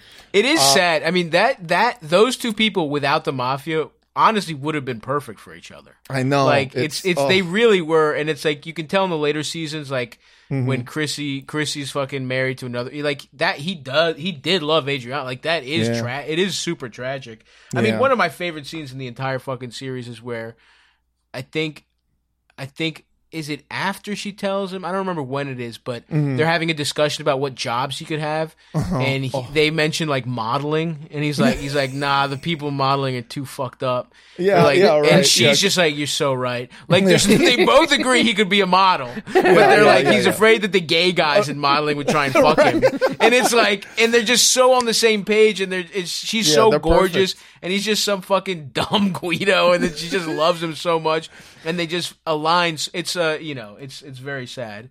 Yeah. Um, But, but, let's get into uh let's get into Ralphie. This is the final storyline. do it. Ralphie and Pie-O-My. Uh, and then uh, you know that which intersects with like Tony and Carm's thing, but for the most Yeah. part, the Tony and Carm thing is just another episode where they're talking about investments, and I don't really give a shit. Same. It's like it's it's interesting in that like it's like oh you know like Carmela is trying to like get some financial independence, but beyond that, I don't really care. there's two reasons I care a little bit. It's because Mm-hmm. the first one is how funny it is when Tony tries to sneak it by her that he doesn't want to sign the one she really cares about. Yeah. He signs the like two bullshit ones, and he's like, "All right, that'll that ought to do it," and just tries to like eat cereal, and she's like, "Well, she won't notice." And then he's like, Yeah. "I gave you two out of three, which is Yeah, like just right. not how that works at all." the So way that he was answers hilarious. is is uh you know float like a butterfly, sting like a bee, and it's like you're not reading the room, dude. She's mad as fuck. It's so funny how he tries to like charm his way through it. And the second reason is because we get an opportunity to get that hot piece of ass cousin Brian in the mix more. Oh, that yeah. that motherfucker is a Yeah. joy to look at. Are you kidding me? when he later on when he's just like getting head at the like fucking bottom when he's going full oh Mm. he he's him he's one of the few guys that like gets corrupted by the mob in an awesome way. Yeah, and, like yeah, it yeah. doesn't really harm him. Like No, he yeah. never he just parties with them and he like he does it for the right goes back to reasons. his- yeah, he does it because he's not doing it to earn money. He's doing it to get pussy, and that's the only reason to be near the mafia. exactly. Like, because then you'll be safe. Like, you might catch something, but it's like, I mean, that's that's a, a risk anyways, no matter what you're doing. But the fact that he's like just using his mafia connections to get his dick sucked, you're just like, yeah, that's you're doing it right. You're gonna He's win. awesome. But yes, Um, th- but the more, much more interesting is is Tony. Ra- I mean, the whole Pie-O-My thing is so interesting. and To see it start up is is great. just Yeah, their 'cause- just their predatory nature. I mean, the problem with uh, the last episode before this was, uh, you know, I don't think it showed Tony or any. It didn't show them in a negative enough light, and I think The Mhm. Sopranos is usually super good at that. And like this episode is Was that- perfect was at la- that. I'm sorry to, to cut you off. Was that the Columbus Day episode? No, it was um, the one after the Columbus. It was the the Weight about, uh, about Johnny Ginny Sacks. Sack and the joke and like, oh my god, that's a great one. That's a fuck, Yeah. that's a fucking classic. god damn. But yeah, this one definitely shows this Tony really seems like a piece of shit. Yeah. In a way that, that it's like in new and interesting ways. Yeah, too, like you a know what I mean? multifaceted piece of shit. Because it's Totally. like, in the one hand, you know, he's like clearly an animal lover, and uh, that's very much his like soft spot. So, like, an easy way to do this would just to have him like, oh, Tony's got like a soft side, but it's also he's just he has like the predatory thing that he can't turn off. Where Mm-hmm. he, it's just like you know, if, if you put a beaver anywhere, they're gonna try and make a dam. It's like if you put Tony anywhere, he's gonna try and take a chunk of a thing that's not his and to Totally. conti- and to ch- keep chiseling more and more money out of it even when it even when it starts Ah. like as a gift Dude, Yeah. that when he the second time they win, right? So it's like we're Yeah. introduced to them, you know, it's like the first race is all exciting and everyone's having a fun time. Yeah. But the second time where they win and Tony will not put his hand away. That is so he, fucking great. It's fuck like the he keeps it out the second time. Oh, yeah, it's like so yeah, he yeah, puts yeah. his hand out for the initial one, Yeah. keeps it out after and Ralphie's still smiling, and then the third I mean he keeps it out for a third handful. It's like All I could think he's is, straight like- up extorting him. If your fucking cousin Brian, that's got to be the most awkward thing you've ever witnessed. Is a Yeah. guy who's Yeah. like he's not satisfied with the gratuity that he's getting, Right. Like for for giving a a tip that wasn't even a tip because they were going to do that No. anyways. They no were gonna, tip whatsoever. He got completely lucky. Yeah, and, and- he was just like, yeah, yeah, let the horse run fast, and it's like, Yeah. he thinks he deserves money from it, but it's like he's he's in a perfect position. Like this is coming from someone who doesn't own a dog, but is a dog uncle to multiple neighborhood dogs. Yeah, yeah, It's yeah. like he is a horse uncle. He doesn't have to clean up after it. He doesn't have to pay for it or nothing. He just gets to like reap all the rewards from it, and uh and you can tell that like he fucking. He loves animals more than he loves humans, but it's not is- like regular animal because like i think of myself as like an animal lover but that's why i have like Right. dogs and shit Right. and you know i pet people's No, cats or whatever He likes ducks But- and horses. Yeah, he likes Yeah, ducks yeah, and yeah. horses and the goat. The goat had like the best fucking cameo of this entire Yeah, yeah, yeah. episode. Don't touch The the, goat. goat. he bucks. and then they explain that horses have like horse friends. Yeah. and that Hi, horse friends. Hi, A, horse ga- a goat hanging out with the horse is Well, fucking that- rules. There's something. Yeah. I mean, like different ki- types of animals being friends. Like there's a reason that that's like a staple of internet videos because it is always It's i- immen- awesome. immensely enter- entertaining. I remember going to uh, like a goat farm to buy like cheese or something, and they just have like llamas there. And I guess like mm-hmm. they ke- they keep the they keep a few llamas with the goats because llamas are so fucking mean that they scare away the coyotes. really? I didn't know that. And so you go in there and That's it's just a bunch of goats, and then there's like a random llama in there that's just hanging out. It's it's Fuck always enjoyable to watch.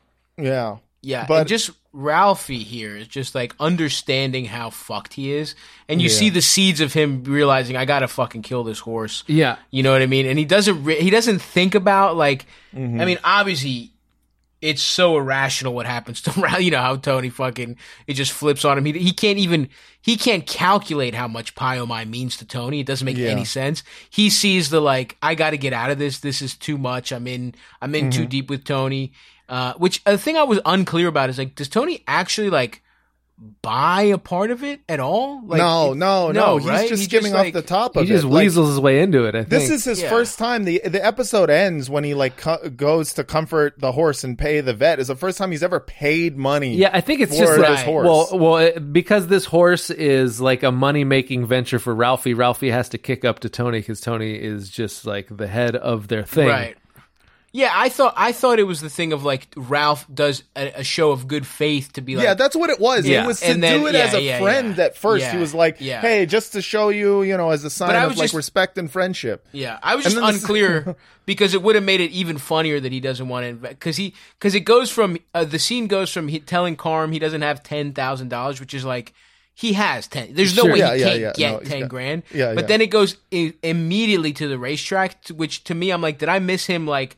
Buying ten thousand dollars worth of a horse just to like to make it to make him even more of a piece of shit to Carmela. You know what I mean? Like that's kind of what I was thinking. Yeah. But it's like he tells her he doesn't have any money. I mean, I'm sure he's gambling thousands Yeah. of dollars and shit. No, for I mean, sure. my- he's got the money. My take on this was just that Ralphie Ralphie is Adriana, but he know like he's smart enough to know what people are trying to do. Like he's like the worldly version of of Adriana. Because like if Adriana was smart, as soon as the Mm-hmm. mafia started hanging out at her club, she would burn that shit down.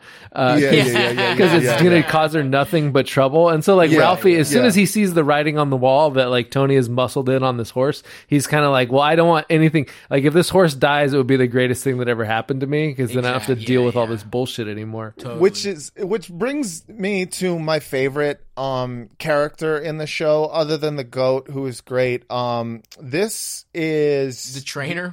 She uh, rules no the trainer is I great love her. but it's it's Who, who by the way, Ralphie calls Senor for some reason. Senor is awesome.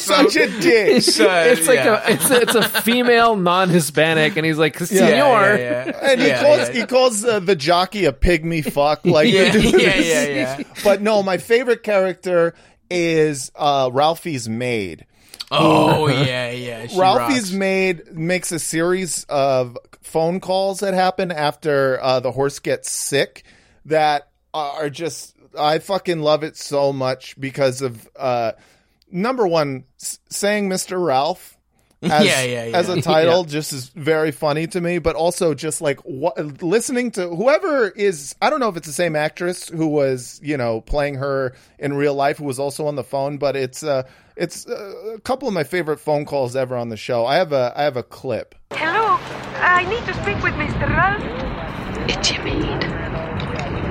Because the horse is very, very sick. And he put the horse in my name. And he said, I won't get in no trouble. But the horse doctor won't do nothing because Mr. Ross don't pay the money he owes it to him.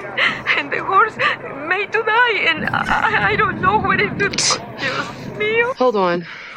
Your horse is sick, and the vet won't do nothing until he gets paid. These guys, no compassion for the fucking animals whatsoever.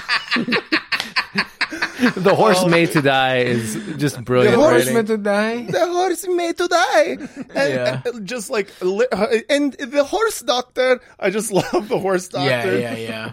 and and so Ralphie at that point gives the maid uh Tony's phone number which is like that's Kind of wild move too. yeah, ballsy as shit. Because, like, you know, if Tony didn't know before that Ralph was feeling some like resentment for the fact that he he keeps like giving him shitty tips and keeps expecting money for the horse, like he knows it now. and that leads to the second phone call that she makes to Tony, which I, I also have a clip of.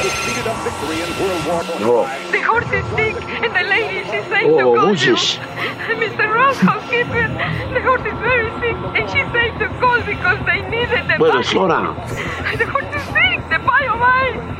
He may to die, and the doctor, he won't do nothing until he gets All right, the all right. money. Tell him I'll take care of it.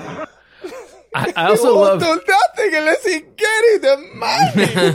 They're just, oh, she deserved the fucking Emmy for that. I also loved uh, Carmela's passive aggressive blow drying in that scene where Oh, she pretends not to hear Tony say that he sh- that she should close the door, but but she clearly hears every word of their conversation. at- Yeah, yeah, yeah, yeah. Yeah, there's also some great AJ, like what what AJ's nu metal phase is in. Oh, this. love it. He's cr- Oh. I don't know what he's cranking, but it's horrific. It's it's, Oh, it's de- the deicide best. according to the uh, Wikipedia page. deicide. Hell yeah, dude. Oh, it is. It's fucking wonderful. Just like him embodying his musical taste as he gets older, just like just goes right to my heart. Like he was, a, he was a nu metal kid like me, and I God bless him for that. Um, I, I missed that. oh, it's the best era of music. missed the era. the best era. We just broke stuff. Um, but uh, yeah, and then uh, so Tony goes over. He pays the vet or you know the horse doctor. And then he sits by the horse, and the goat shows up, and he just has like a little moment where, um, you know, he's hearing Dean Martin singing a fucking horse song. A moment of Yeah, yeah, a moment yeah, of yeah. bliss, like Stav walking around the east side on mushrooms. Absolutely, bro. He was. He's. I, I. You could see Tony's having the best time he's had in like who knows a year. Yeah, he's happier than he's ever been. he's not near any fucking people, you know, and he's just fucking hanging out and he's getting to do the thing that all these mafiosos like really want, which is to like play a character in a movie that they love. Yeah. Like Yeah. and he's like he's fucking Dean Martin in that horse movie and he's just like that song plays, which is, you know, something that he was watching on TV in the first episode of season 4. So it's like you know, it all Mm. kind of comes back to him just like wanting to just you know, my rifle, my pony and me. And uh and yeah, you know, uh it was I love uh, that he threatens the doctor too. He's like, "You better hope she gets better." Yeah. because you know, you know, he will kill that. Like, Oh, he will, 100%. he will absolutely fuck that guy. If it wasn't for Ralph, that doctor might be dying.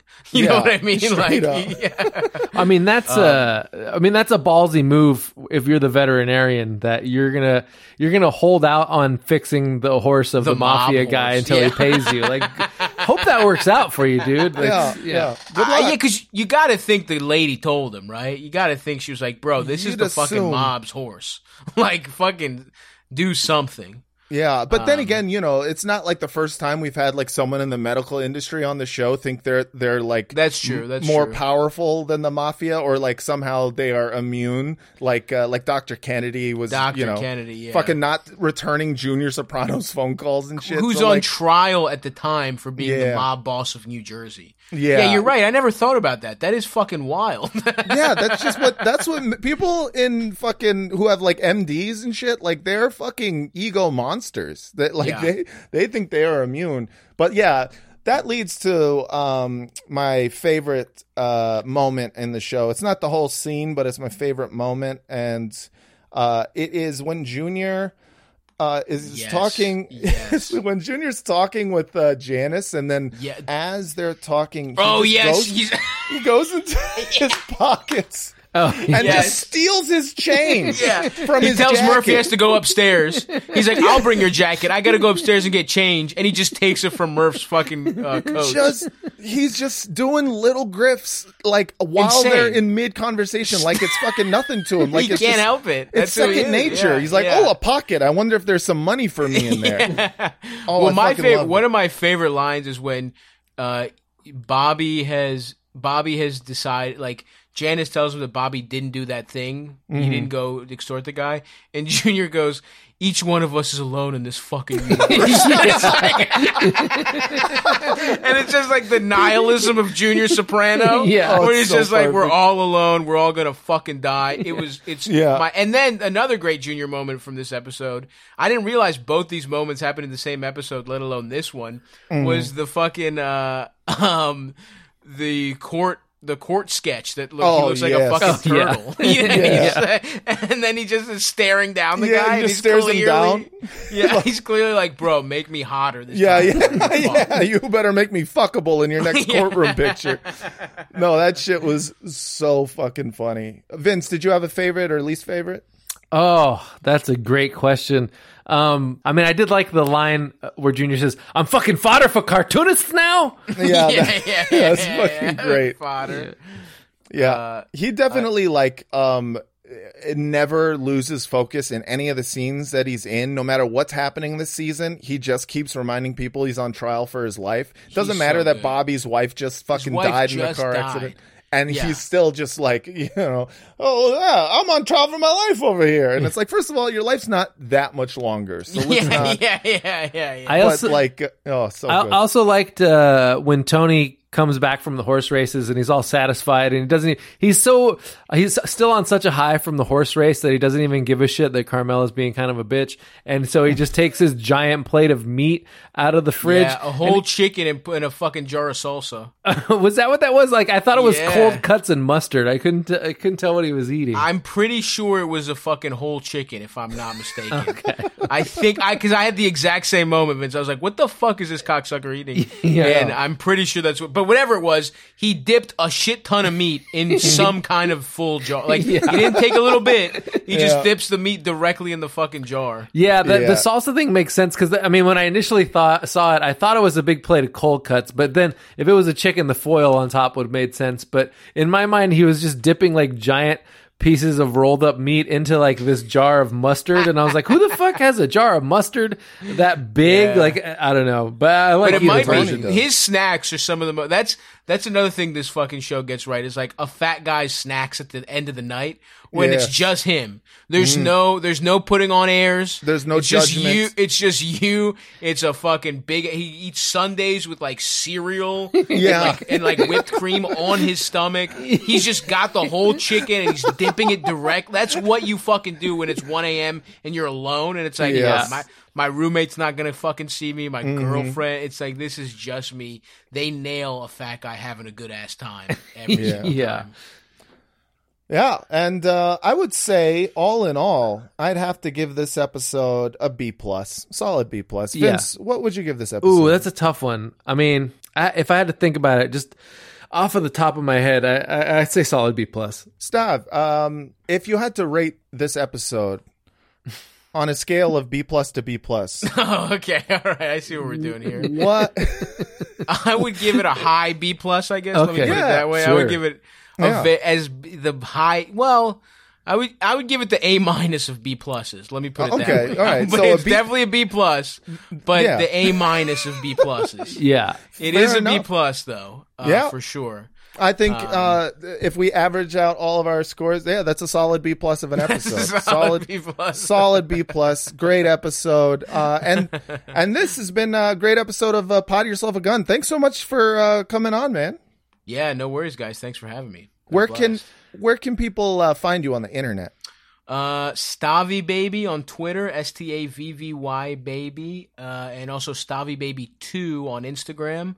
Um, and yeah, I got a bunch of podcasts. I do Cum Town. I do I do a basketball podcast called Pod Don't Lie. Oh yeah, Uh, and then you know, hopefully, I'll be out in a fucking bout. I'll be on tour. I'm I got my second vax coming up at the end of the month. Oh, nice. And I'm trying to get the fuck out there. I'm trying to do some stand up, eat some pussy, and just get get get rolling, baby. You know what I'm saying? So, Yeah. Uh, let's. Uh, if you're a woman who wants to, who watches The Sopranos and finds Mhm. herself wanting to be manhandled by a fat man with with with unearned self confidence, Which is I got good news, baby Yeah. girl. The tour is coming up soon. You're like a, So your hit own the little DMs. You're your own little. You're like a mini fucking Gandolfini right here. Just One of the high highlights of my life was uh, a girl on Tinder. We matched, and it was like you know sometimes I'll, I'll sometimes I'll get undeserved pussy from people that like I, I'm very famous in like in in like. For two percent of people, they think I'm really famous, right? Like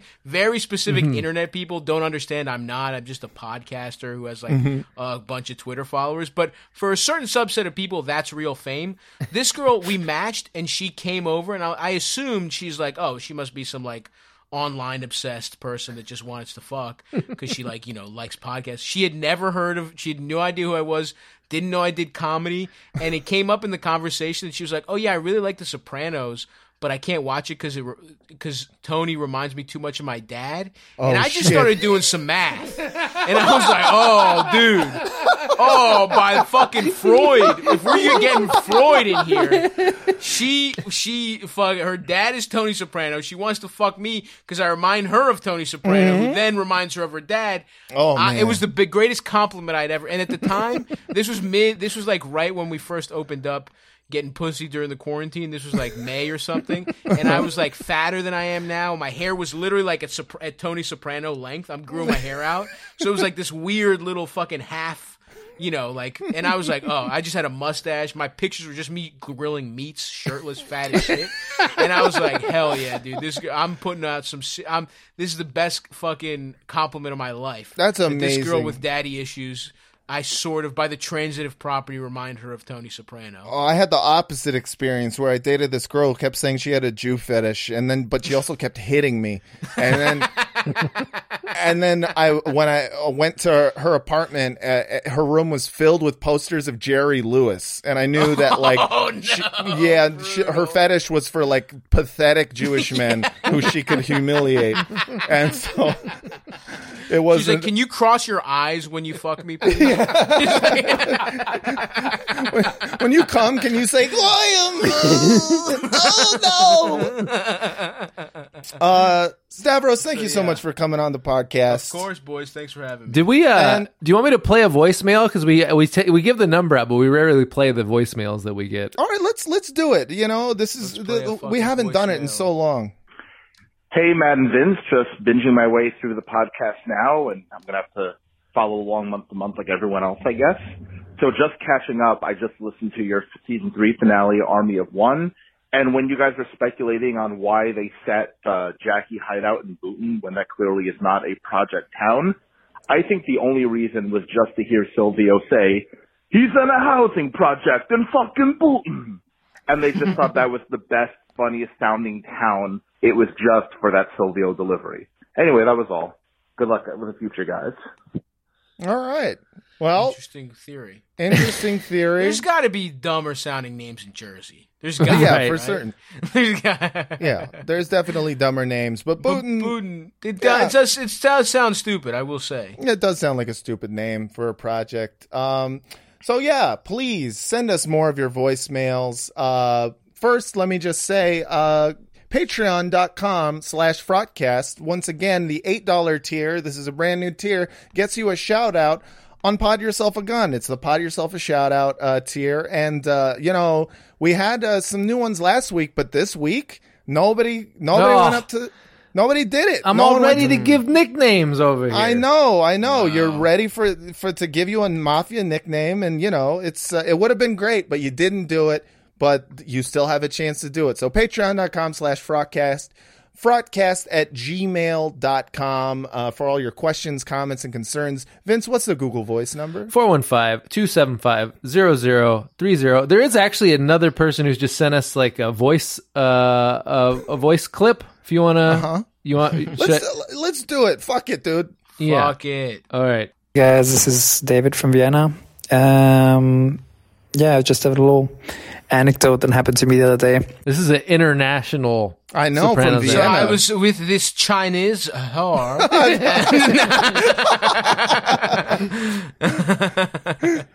Um, in any case, I have this small Italian deli uh, pretty close to my place uh, in Vienna, and um, and they have like pretty pretty nice ham and cheese and all kinds of like nice products from uh, from Italy.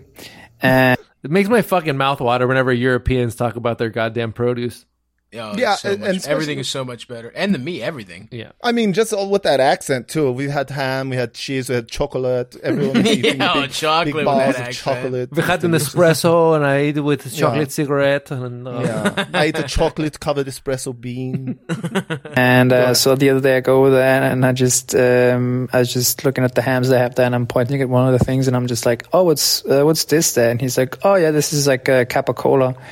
Um, and I'm just like, oh, gabagoo. And then he just he's just looking at me like, with, with like really stern face, just not really getting w- w- what's happening. so, so it's a bit like awkward. And I just explained to him, oh, you know, like you know, and then Oh, the no. immigrants from um, from Italy in the states, they all explain. speak like Yeah. Don't explain, bro. You Oh, should yeah, never yeah, explain. Just Right. take the L and have a fucking sandwich. Just, just eat the fucking Pay for gabagool. pay for the sandwich in shame and silence. Like this old timey Italian accent, which is like mangled and, and doesn't really um, it doesn't really sound like it used to be anymore. And then he's just, oh yeah, yeah, yeah. And uh, and I was mentioning The Sopranos. He's like, oh, I never really watched that. Yeah. Anyways, this, this guy just detailing him blowing it, absolutely Yeah. blowing it with a social interaction. He's just like just one by one all the things he did wrong. I love that he plugs the Sopranos to him, and you know, I fucking appreciate it, dude. You got to get more people. So there to is watch this the Sopranos. podcast, uh, and it's very funny, and Yeah, yeah. the Uh, other thing is, is he saying gabagool in German? Like, where is he? Yeah, in Aus- like- Austria. Yeah, yeah, that's so a great he- point. So he's yeah. speaking like, so he's just like Ashifaja gabagool. And then, like doesn't make any fucking sense. yeah, I mean, you listen. The point is, is that he sent us a very good voice memo Yeah. in which he he bared his soul to us, and for that we love you. Yeah. and we Mm-hmm. appreciate you. We like all Please ma- stories about us and The Sopranos. We love all Yeah. stories. Just send us everything. Uh, and uh, yeah, Vince, give him the Google Voice number one more time so I can uh, fucking you know sync it up. 415-275-0030. We also All had right, one. We, we also had one email story. Is that all right? Should I- should- Unbelievable! should I do it? I've been trying to close out this podcast for ten minutes. all right, go for it. Sorry. Fucking shit. Go dude. for it. No, I'm Sorry. Sure it's a, I'm sure it's a great email. No, it's Uh, fine. All right. It's fine. 415-275-0030. All right, everyone. Thank you so much again for listening.